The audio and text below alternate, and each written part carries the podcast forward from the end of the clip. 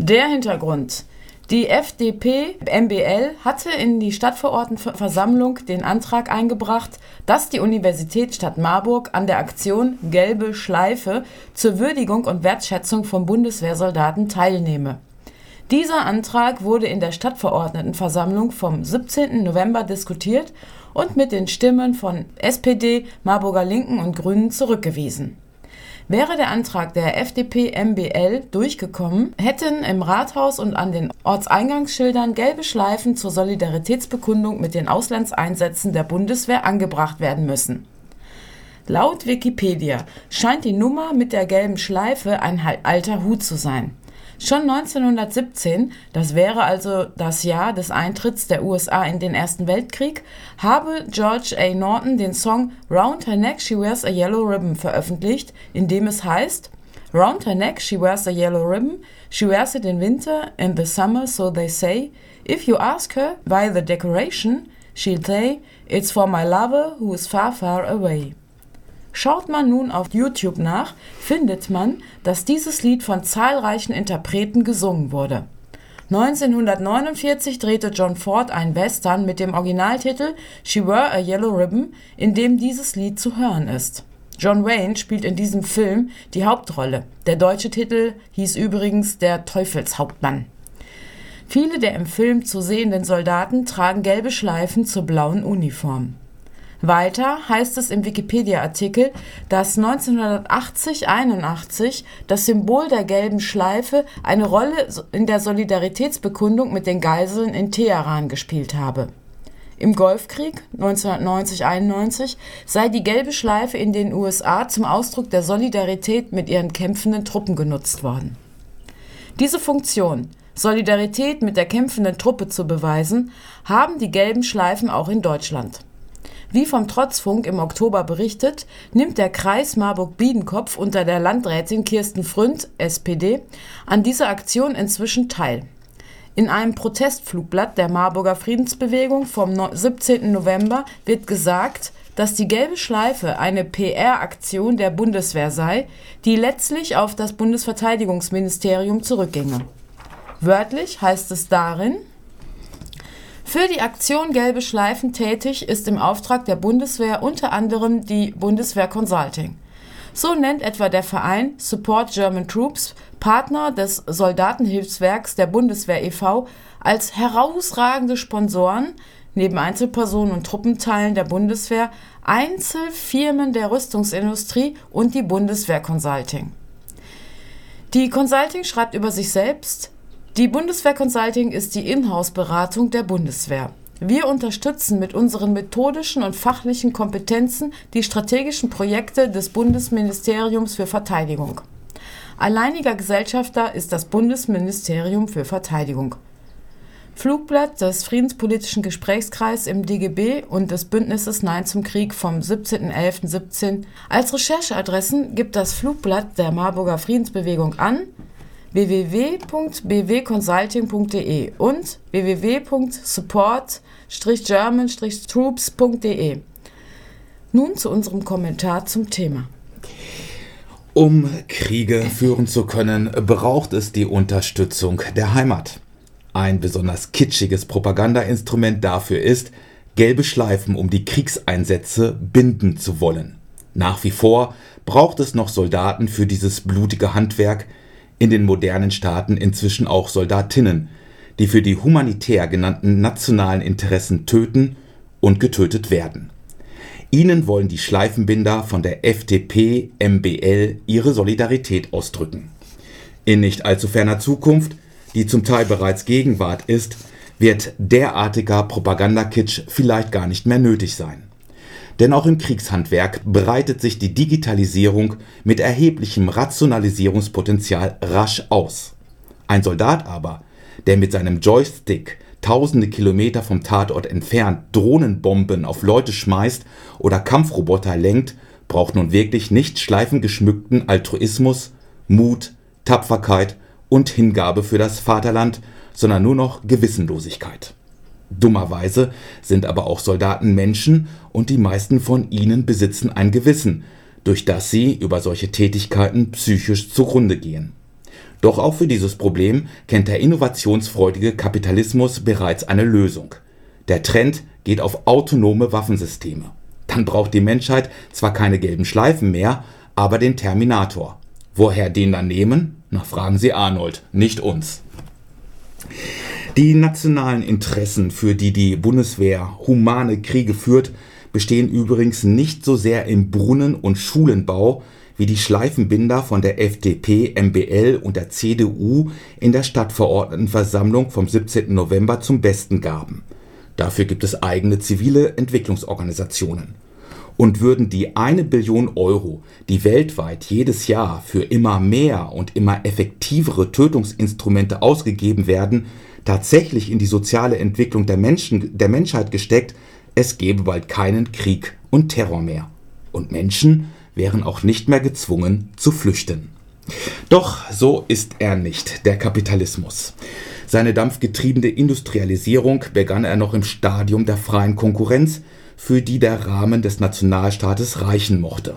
Doch die Konkurrenz der Kapitale untereinander brachte es mit sich, dass diese immer größer wurden. Diesen nunmehr Riesenunternehmen reicht der nationale Rahmen nicht.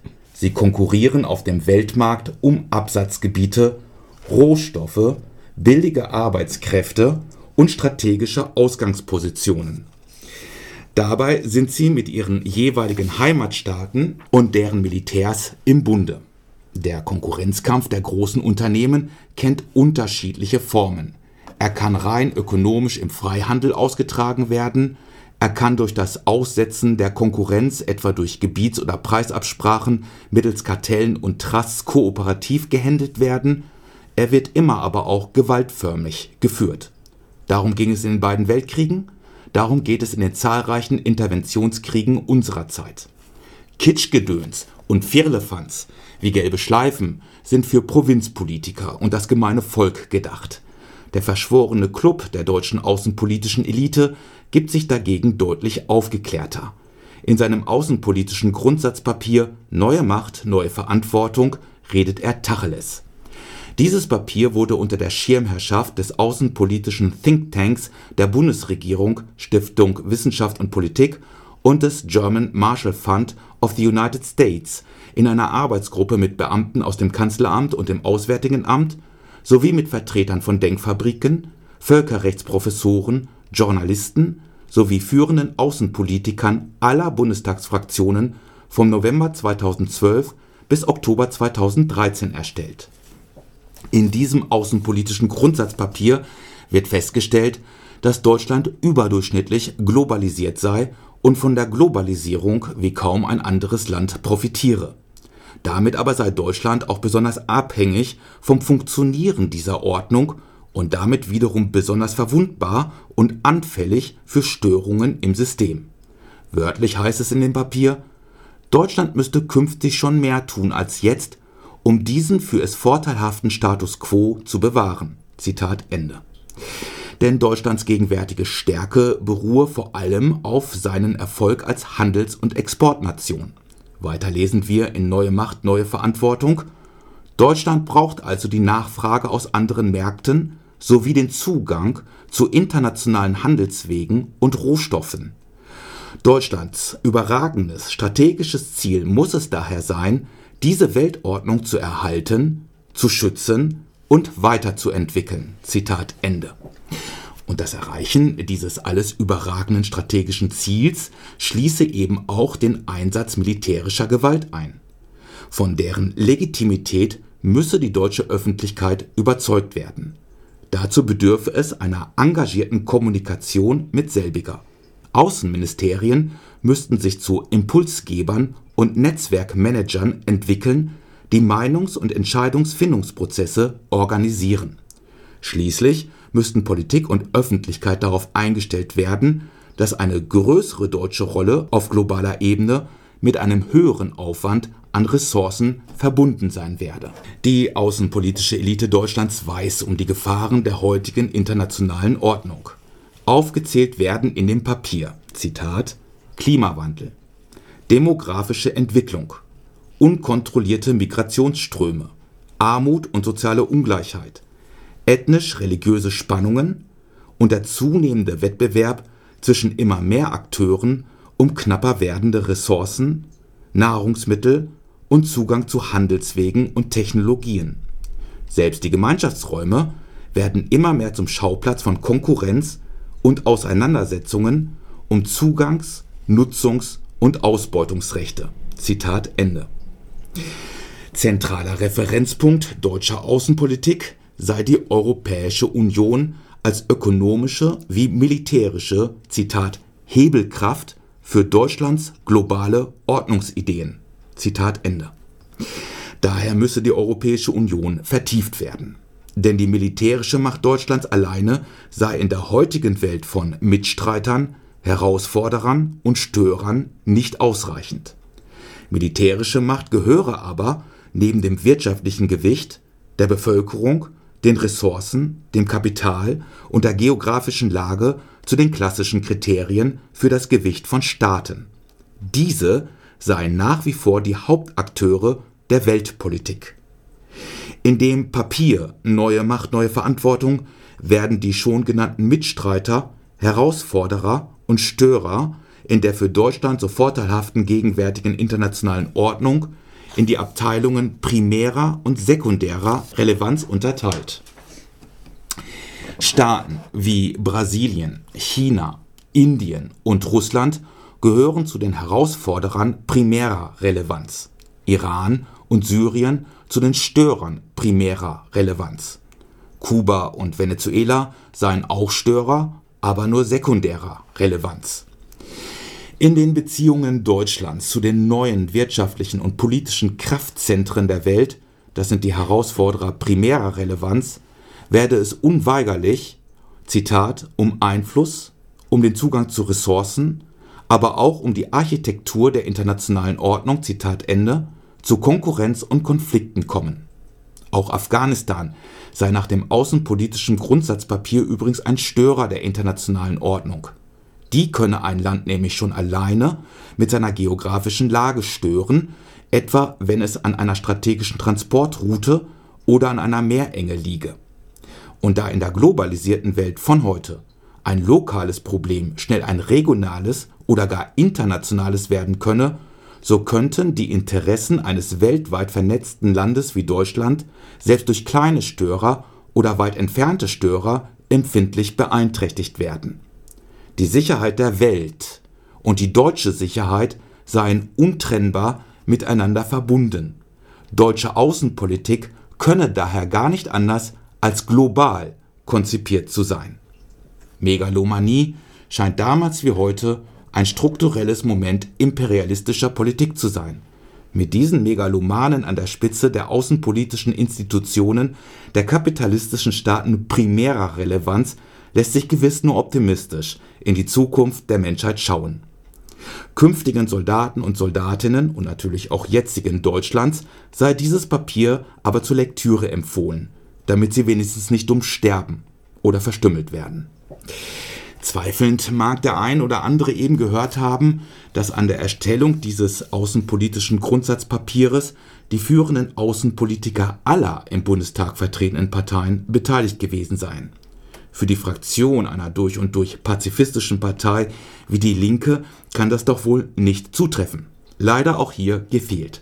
Das Papier trägt die Unterschrift des Bundestagsabgeordneten Stefan Liebig, der dann für die Linke Obmann im Auswärtigen Ausschuss wurde. Ungefähr das muss Gregor Gysi gemeint haben, als er feststellte, an der Außenpolitik werde Rot, Rot, Grün nicht scheitern. In der Stunde der Gefahr kennt man halt in Deutschland keine Parteien mehr, nur Deutsche, wie 1914 schon Kaiser Wilhelm angesichts der Zustimmung der SPD-Fraktion zu den Kriegskrediten am 4. August im Reichstag bemerkte.